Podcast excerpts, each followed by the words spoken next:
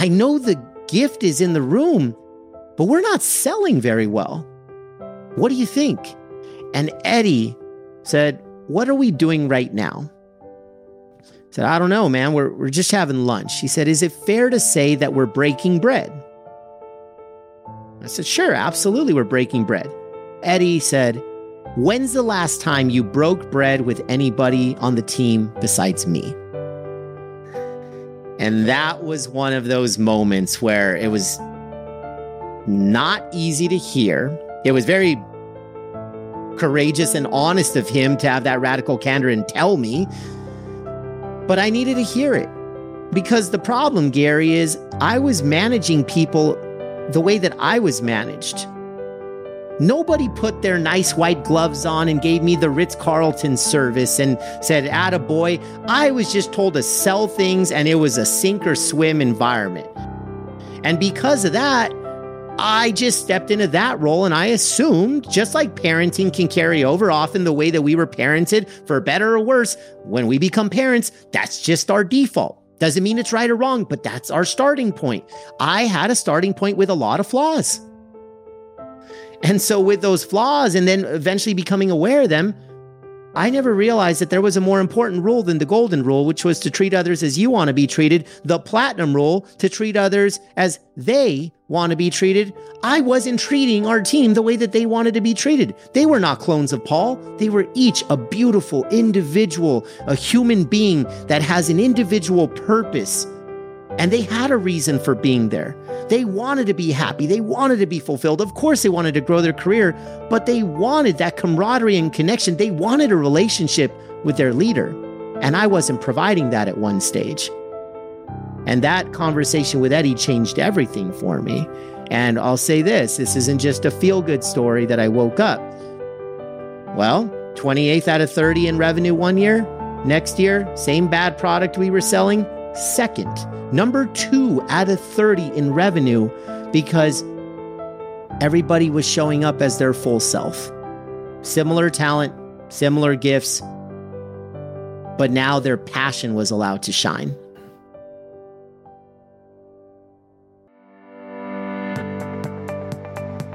My name's Dr. Gary Crotaz, and I'm a coach, podcaster, and award winning author of The Ideal Mindset, a book about how to figure out what you want and how to get it.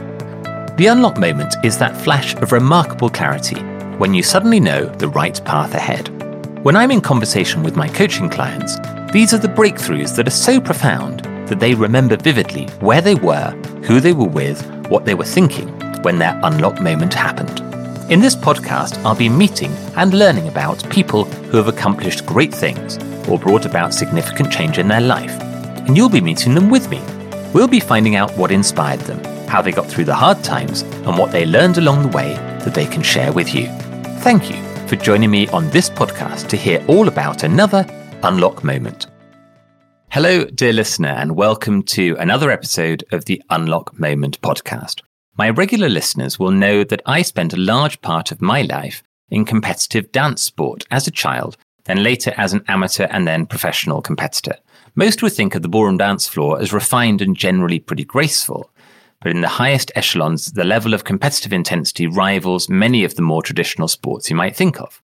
My guest today comes from the world of the NBA and the NFL. Now, of course, I'm interested to discover more about his natural dancing skills, but more importantly, I'm looking forward to hearing about what he's learned along the way in a fascinating career in the world of sport, business, and leadership.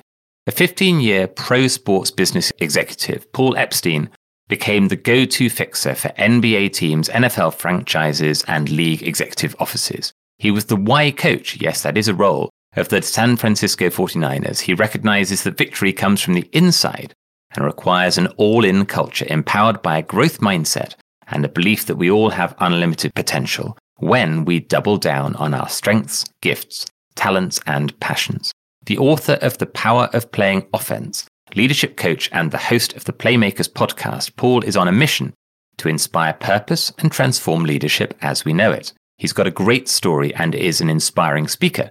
But what I really want to find out is how he got here and what makes him tick. What were those unlocked moments of remarkable clarity when he figured out the path ahead? Let's find out. Paul Epstein, it is my great pleasure to welcome you to the Unlock Moment. Oh, thank you so much, Gary. Fired up to be here. Fantastic. Now, let's start out with this question. Often people can link the decisions and actions in their life to their experiences growing up. When you look back, is there a thread that connects your life's journey? Where can you track everything you've done back to? In do you track it back to childhood? Where where do you go back to? Absolutely. And this is very familiar territory for me because as I coach others to ultimately live a life of greater purpose, and I boil it down to this central form of identity. And so from its, if I could, if I could say we each have a compass within us and there's inner layers of the compass, there's outer layers of the compass. So I'll go quickly through it and then I'll tie it back to some of my journey. So from the most central parts of the compass, the heartbeat of it is your why. Then the next level up, your values. Together, your why and values represent who you are. Then the next level up, we all have life experiences and they shape us to your point. I call those our beliefs. Our beliefs are what we stand for. So now we have a sense of who am I and what do I stand for? And then the outermost layers, this is all that the world sees when they don't know who you are. They just see how you show up. I consider how you show up your decisions and actions. So, this through line, outer is how I show up. Is it aligned and congruent and connected to what I stand for? Is that aligned, connected, and congruent to who I am at my core? And when I dive deep into those inner layers, when I help and coach others to understand their why and their values, what we do is a life reflection exercise. And it's exactly what you just asked me.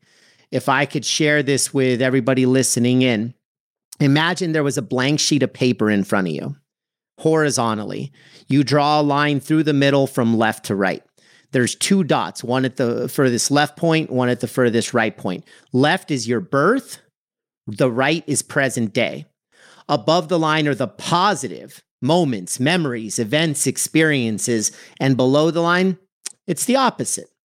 It's the tragedy, the crisis, all of the adversity that you face, the bad things that have happened, even if they have a happy ending in the moment.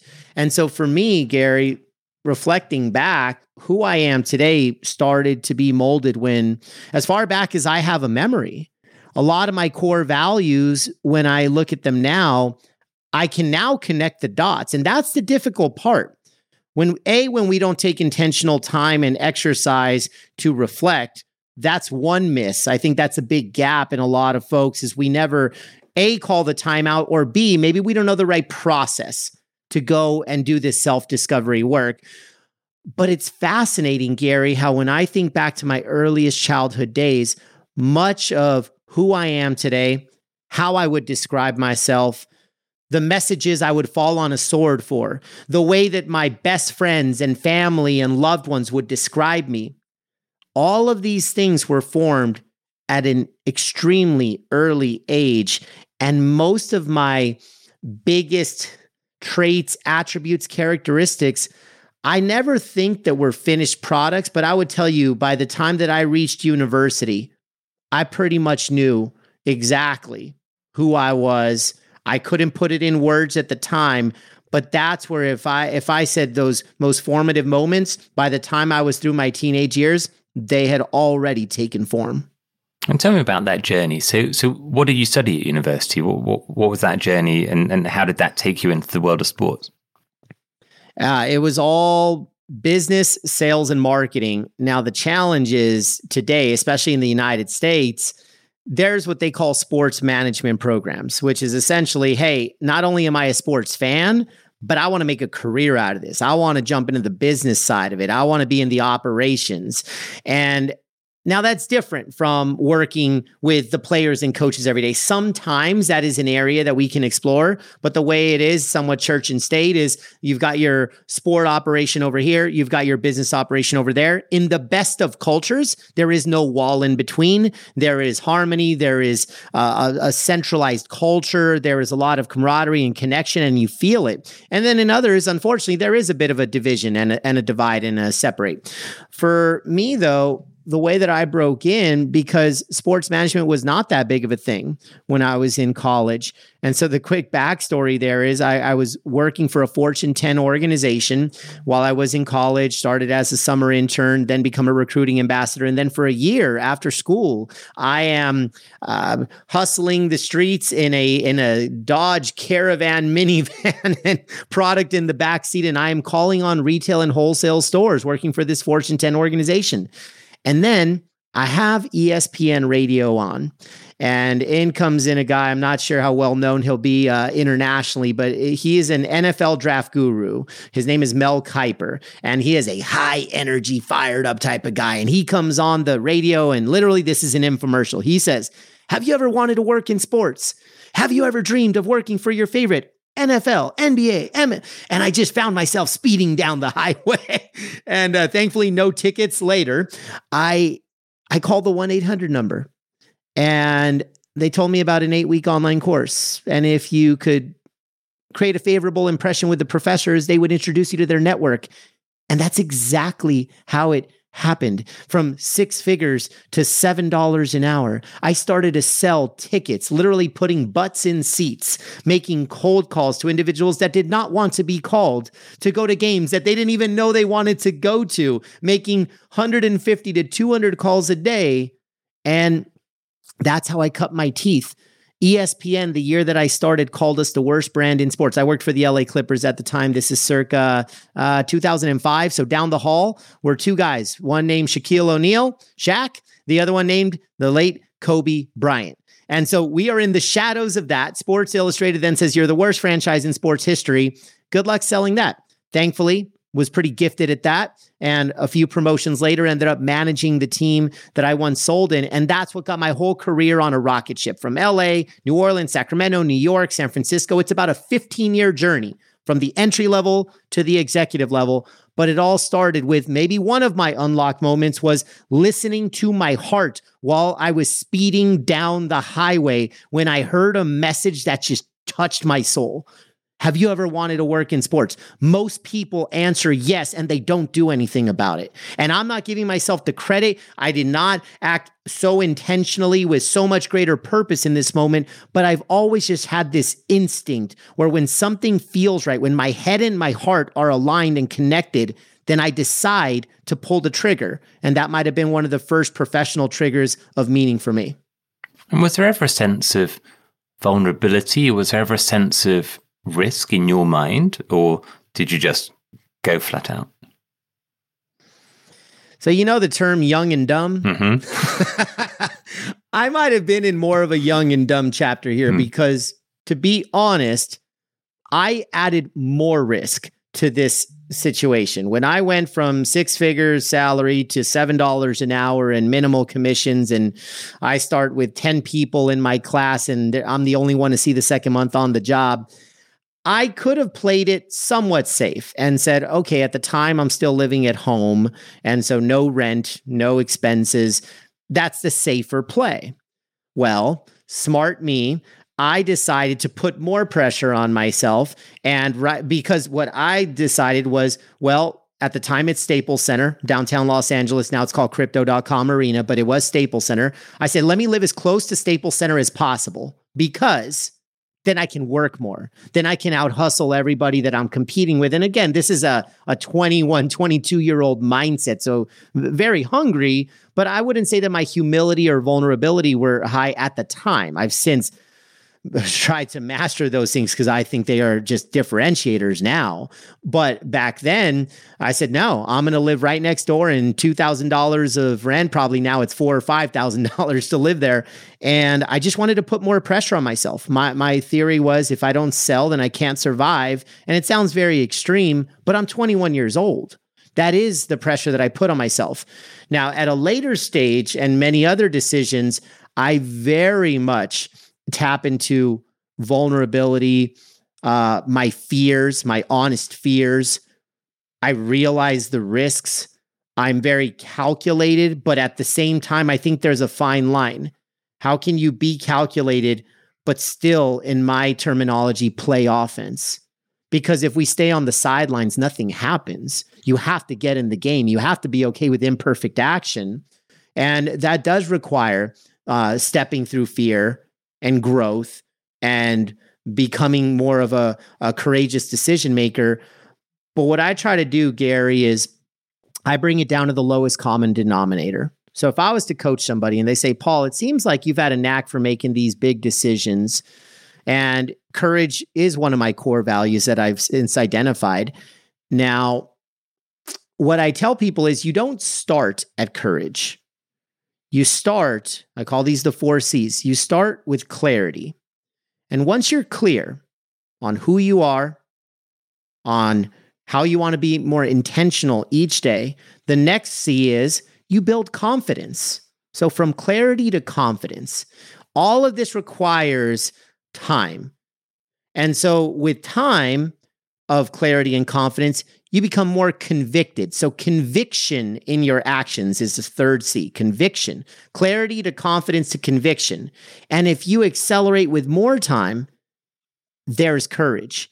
Courage is a natural byproduct of being clear, then confident, then convicted, and now you're courageous, but it started with clarity. And that's a very simple way of thinking about let's not focus on the big leap. Let's focus on what can I, how can I win Monday, is how I would put it. How do you win Monday? And that can lead to winning a marathon, but it's just like correcting our health. It's one day, one decision, one action at a time. So, 21, you start free climbing this cliff, like the Dawn Wall um, and you're going up at pace and you're succeeding. What was the first moment when you looked over your shoulder and realized I'm actually quite high up here? When was that in your career? Several times. And I think it's fair to say that you don't realize you're high until you fall. You don't realize it because you assume that the success will keep coming. You assume that the trophies keep coming. You assume that achievement is a forever game. You almost assume you can do no wrong. It's equivalent to in sports. I don't care what sports. If you've won 20 games in a row, you almost feel invincible. But then there's that first loss, and you're not somebody that's losing every game. This is the surprise. This is that couple times a season. It's going to stick out a lot more. So for me, there were uh, many losses, of course. But I think some of the more humbling ones are so you go from, in my case, sales to sales management. And I didn't know that people are wired in different ways. The way that I learned this lesson is I was managing a team in my first of two years in this role. There's 30 teams in basketball. They measure against revenue from one team to the next. The first year I was managing, we finished 28th out of 30 in revenue. Now, that's nothing to brag about. But our team, our product on the court that we were selling was also probably at about that rank in the league. They were pretty darn near the bottom. And so nobody really batted an eye. Nobody was blaming me. Nobody was blaming anybody. But when I looked around the room, I felt that there was significant talent. I saw the gifts. I was proud of the folks that we had recruited and brought in. And so there was a mismatch. The scoreboard looked bad, but the room I thought was very good. So I take one of my guys out. His name is Eddie. And Eddie is somebody, even though he reported into me, I looked up to Eddie. He was a prior business owner, much older than me. So he kind of was a mentor, even though technically he was on my team. So we go out to lunch. And I said, Eddie, I'm a little frustrated. I, I look around the room and I see all these folks, and I, I know the gift is in the room, but we're not selling very well. What do you think? And Eddie said, What are we doing right now? I said, I don't know, man. We're, we're just having lunch. He said, Is it fair to say that we're breaking bread? I said, Sure, absolutely, we're breaking bread. Eddie said, When's the last time you broke bread with anybody on the team besides me? And that was one of those moments where it was not easy to hear. It was very courageous and honest of him to have that radical candor and tell me, but I needed to hear it because the problem, Gary, is I was managing people the way that I was managed. Nobody put their nice white gloves on and gave me the Ritz Carlton service and said, Atta boy. I was just told to sell things and it was a sink or swim environment. And because of that, I just stepped into that role and I assumed, just like parenting can carry over often the way that we were parented, for better or worse, when we become parents, that's just our default. Doesn't mean it's right or wrong, but that's our starting point. I had a starting point with a lot of flaws. And so, with those flaws and then eventually becoming aware of them, I never realized that there was a more important rule than the golden rule, which was to treat others as you want to be treated, the platinum rule to treat others as they want to be treated. I wasn't treating our team the way that they wanted to be treated. They were not clones of Paul. They were each a beautiful individual, a human being that has an individual purpose. And they had a reason for being there. They wanted to be happy. They wanted to be fulfilled. Of course, they wanted to grow their career, but they wanted that camaraderie and connection. They wanted a relationship with their leader. And I wasn't providing that at one stage. And that conversation with Eddie changed everything for me. And I'll say this this isn't just a feel good story that I woke up. Well, 28th out of 30 in revenue one year. Next year, same bad product we were selling, second. Number two out of 30 in revenue because everybody was showing up as their full self. Similar talent, similar gifts, but now their passion was allowed to shine. It's really interesting and interesting to hear how it took somebody else giving you that new perspective from outside in to enable you to see something that was there but wasn't clear to you at that time. You brought up childhood. I think this is very fitting to bring up my parents because when somebody tells you something like Eddie said, it could go in one ear and out the other. But for me, it really was a wake up call because my heart cared about everybody around me, but apparently my actions weren't showing it. And to other people, they just care about your actions. You could say, oh, You have all the best intentions in the world. Show me. Show me, don't tell me. And in my case, it took me back to a situation where not only the way I was raised, but the biggest loss of my life is my hero died at 19. When I was 19, I lost my dad. And he was an educator by trade. He taught at continuation high school. And uh, for those that aren't familiar, I'm not sure if these only exist in the United States, but if I could simplify it, let's say you're in high school and you've been kicked out of one school and then another and then another. You're the troublemaker and nobody believes in you and you land at something called a continuation school. There is no school after continuation. If you screw that one up, the thought and prayer is please do not go become a statistic on the street. That's the reality. After decades of teaching in traditional school, my dad chose to teach in a continuation environment. So I'm at a barbershop a few years after he passes and one of his former students walks in. I did not know at the time he was a former student. I'm talking a gentleman that was seven feet tall, tattoos all over his body, tattoos on his face. If you saw him in a dark alley, you would run the other way. So he and I lock eyes, and I see his hand go up. And all of a sudden, expecting to see a fist, I saw a finger, a finger that was pointing right at me. And he says, Are you Mr. Epstein's son? I said, Yeah. He said, Oh, you look familiar. You were on the side of the stage that I graduated from. Anyways, and I'm sorry that I startled you. I, I just wanted to come over and say thank you. Thank you because your dad was the first person that ever believed in me. Your dad gave me a reason to think that tomorrow was worth it. And that was it, Gary that moment of understanding who my dad was, because when you lose somebody at 19, I didn't have the full grasp of his impact, now his legacy, his purpose, these big things. I just knew he was amazing to me. I didn't realize what he did outside of the four walls of our home. And this one gentleman that a moment before this I was scared by now seemed like an angel delivering a message. And you could say this is another unlock moment where I knew when he said what he said, the light bulbs went off. And my life doesn't necessarily change automatically the next day. But what happens is when Eddie woke me up and said, You don't care about our team or you don't have relationships with our team, not in a bad way to Eddie, but I was insulted by myself. Well, like looking in the mirror, it felt dirty. Like, would my dad do this? And it's almost like a you get hard on yourself and you say, How dare you? Like, and I'm talking to myself here. And so, you know, I I, I think a lot of these unlock moments I don't think are there's a there's a thread. There's a thread. And in a vacuum, maybe it impacts your life forever. Maybe it changes your life. But often the biggest impact is when you have a series of dots along the, this line.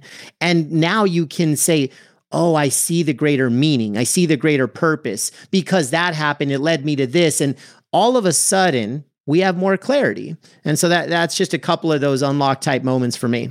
It's really interesting. And, and regular listeners will know that I'm fascinated in the moment of clarity that then spins out all sorts of decisions and actions over time. And one of my uh, early interviews on the Unlock Moment was was a coach um, now, but but he was in an insurance company, and he said his unlocked moment of clarity came six years before he actually chose to leave the company. But he knew at that time that his path went in a different direction, and that I think is interesting because often people they think about the action, they think about the when I left my job. What I want to know is when did you know? And what was happening at that moment that you knew? Because what happened in that moment tells you something very powerful about, as you say, purpose and values and you know whatever's important to you. So you, we talked before we started recording on the podcast about you know a moment when you started to really figure out you know where your life was going to go, and that connected back to values and purpose again. So bring us into that story. Yeah, and I, I love where you're bringing us because not only am I going to share a story of when my life started to change, when I thought nothing was wrong and nothing was broken, I had nothing to fix, but then I, like your uh, story of, uh, did he say it was a former coach? He's now he's now a coach, yeah, but he was working in financial services before. Yeah, well, I'll tell you, I my path did not necessarily take six years, but I can 100% align and I have lived a very similar path. So, what started this was Fast forward LA, Sacramento, New Jersey, New York, Super Bowls and leading revenue, breaking some revenue records. Then I go to San Francisco, work for the NFL team, the 49ers. And my most recent role there was head of sales and business development. Now, you open up a billion dollar campaign and again, you crush all these records. The world applauds you. So you think nothing's wrong, you have nothing to fix. And life was really good, Gary, to be honest. Uh, even to the point of taking it off of business for a second. My wife somehow convinces me to get married where I work. I got outvoted one to one. and so she says, Hey, don't you host weddings at the stadium? And little be known to me, months later, there we find ourselves smack dab in the middle of the football field, literally a month after Super Bowl 50. We and so the the paint of the 5-0 had not even disappeared at this point. And so all this to say, it was awesome. And then a couple months after that amazing day on the field, I go to a leadership offsite retreat. I find my why. I started to understand my values with crystal clear clarity. And my life has never been the same since. Because what happens is, in that moment, I knew something special had happened, but I couldn't put it in words. So the next day, I'm just radiating a different type of energy. And I go back into the front office and I tell my team all about it. And I thought that was it. But then the next day, one guy on my team says, Hey, Paul, that thing you did at the retreat, you think you could help me find my why? And the next day, another person. One leads to two, leads to five, leads to 10, leads to nearly 50 people over the course of a year. It started purely in business, then some players and coaches, even human resources. The HR department says, We'd love on an opt in basis for you to start coaching the why to our recruits and our onboarding employees.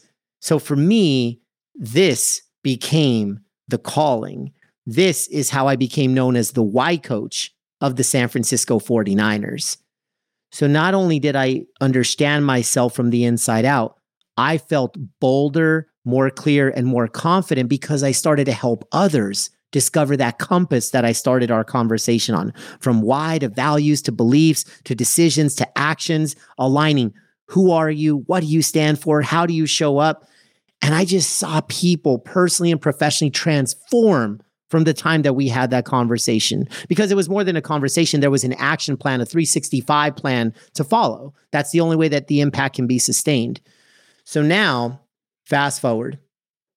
This is where I connect with your uh, with your coach a lot because sometimes when we understand who we are, there's a positive side because of the clarity. Here's the downside.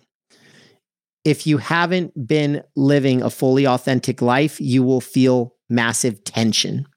And I felt tension because I felt like I was showing up at work as work Paul. And then everywhere else, I was just Paul. So there were two different versions of me because I was prioritizing, probably over indexing career growth and success so much. And it felt like the right thing to do because, again, I'm just emulating the people above me and they're grooming me and they're saying, come along for the ride. And absolutely, success begets success. And at the time, that felt like the most important thing. But then once I started to understand who I am, and then I also understood that one of my core values is authenticity, I said, something's off here. How could I possibly be showing up as two different people and that being authentic in both? It's just, I'm lying to myself. That absolutely is not possible if authenticity is at its purest form. So then I started to practice what I preached and I said, hmm, my values should start informing my decisions. So the two values I'll point out that tie to this story the first is growth. The second is going to be impact. In total, my values are growth, impact, courage, authenticity, and belief. Starting with growth, I said, What's one action I can take to serve this value? And I said, Paul, you should do something that you said you would never do before. Have a growth mindset. Like go attack something that kind of scares you. And or that maybe you don't even know why you're doing it, but it just feels right in the moment. And so the thing I said was, I will never go back to school. And I remember that because for me, university was a party, it was fun, I was young. But then to get my master's, to get my MBA, I just didn't know if there was value in my industry. But now, because of this tension, I thought, well, what if I'm not going to spend the rest of my career in sports? What if these three letters of MBA could actually add massive value to my life? Screw it. I'm going to go for it. And I got accepted into the University of Michigan uh, for their executive MBA program. Here's where we connect the dots. Growth allowed me to make that decision. I sit down with my executive coach. Her name is Sue Ann, a month into the program. And she, at the time, I'm head of sales at the Niners. She says, Paul, I know what you do. What do you love about it? What do you hate about it? And what do you tolerate? And I answered all three. And then she said, go deeper on that love bucket. And I told her, Suanne, I love being a coach just like you. I love molding and growing and developing talent. I love the culture side of business. I love the people side of business. That's what gets me out of bed. And she said, Awesome. On a good day, what percentage of your day are you doing that? And I thought to myself, kind of sinking in the chair, 10 to 20%. She said, okay, let's call it 20%. If you became your boss tomorrow, would that number 20% go up, down, or sideways. And I thought my boss does almost all strategy, not a lot with people. So 20% would go down. And this was the question, Gary. She asked, So what are you after? And it was such a simple question, but it was so profound in its meaning because it was the right question at the right time to the right person. I was ready to hear it. Most importantly, I was ready to act on it that moment for me, mentally, like your coach, mentally, I knew that I was going to leave sports because I asked myself if impact and making a difference is something that is core to who I am. Can I create more impact inside of these four walls or beyond? And at that point, this massive looking Jerry Maguire like leap was actually one of the easiest decisions of my life. I didn't jump the next day. It took me, unlike the story you told about six years, it took me about seven, eight months. Still wasn't overnight by no means. I still had to process it. Where do I land? How do I go financially? What's this going to mean for my family? Like all the things that we should be thinking about. But mentally, I knew I was out. I knew that there was a, a healthy divorce ahead and so that was just a decision that I decided to make, but it was all tied back to my core values and just chasing this potentially impossible feeling of feeling alive 100% of the time because she got me to realize I only feel alive 10 to 20% of the day. I don't know if 100% is possible, but I'm willing to die trying. And I'm going to take a leap to figure this out. One of the things I talk about in my book, The Ideal Mindset, is this idea that you can't think to a deadline. So we all live life around actions and tasks. And, you know, you'll say, well, you know, these are the things that need to happen. They need to happen by Friday. And the team goes, right, we're going to make them happen by Friday. If you say to your team, I want you to figure out your why by Friday, they might come back with an answer, but it might not be the right one.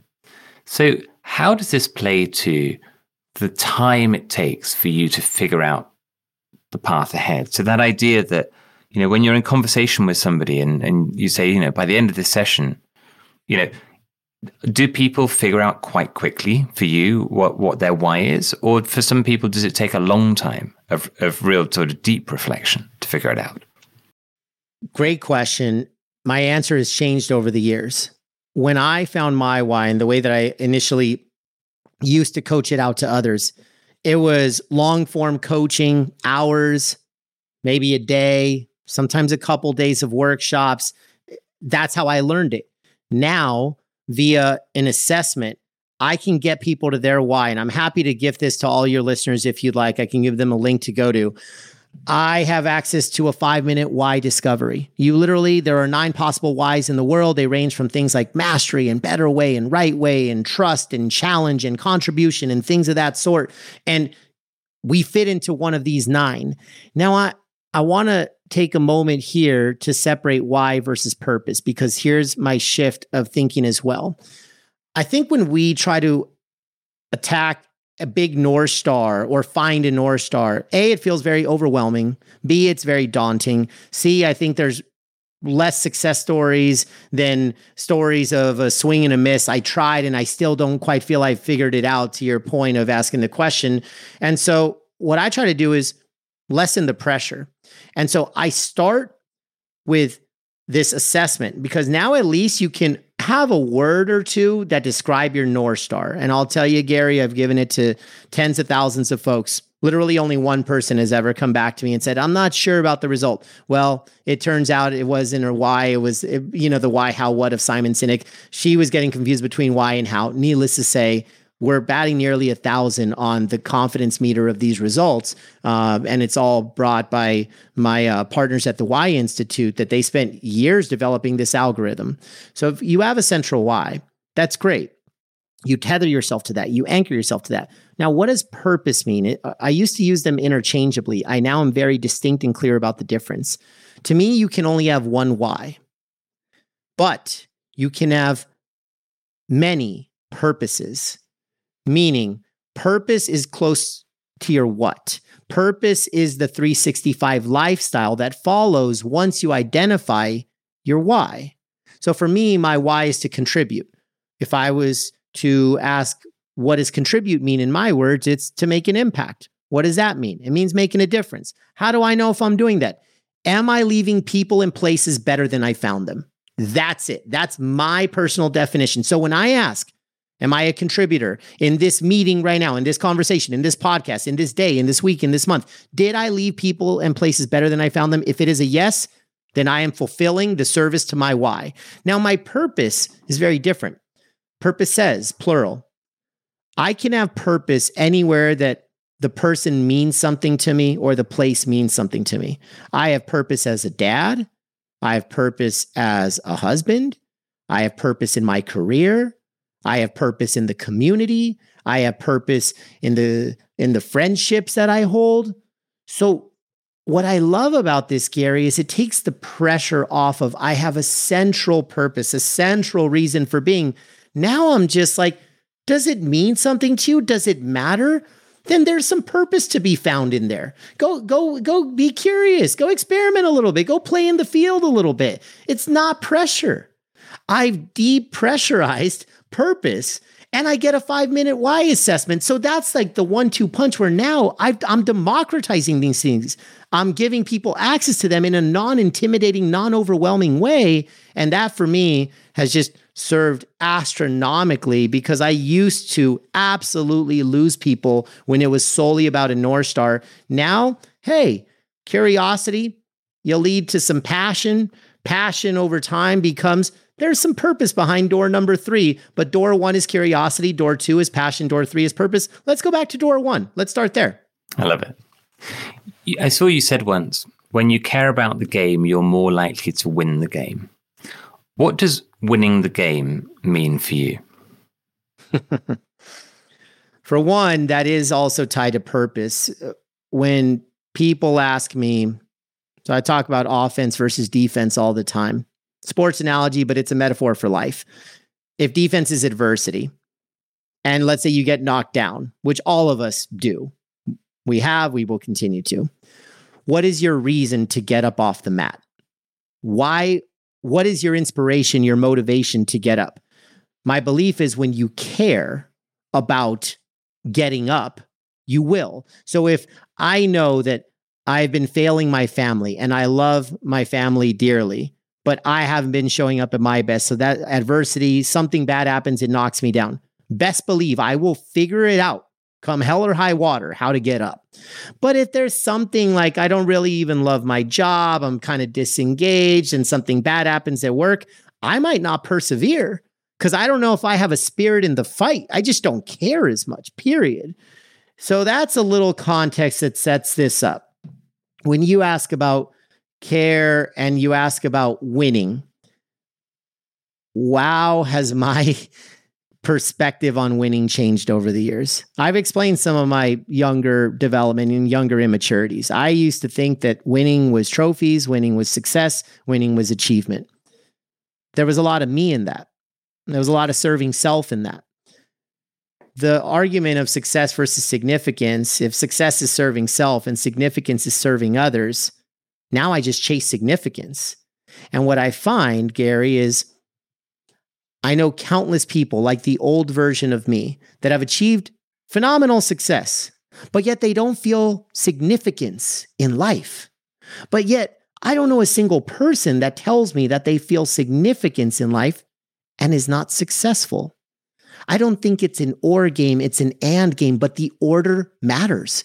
You start with significance, and success seems to be baked in, versus the opposite is not necessarily true. So, where I used to measure winning by outcomes, goals, numbers, metrics, now what's the inside like? Am I happy? Am I fulfilled? Do I feel alive?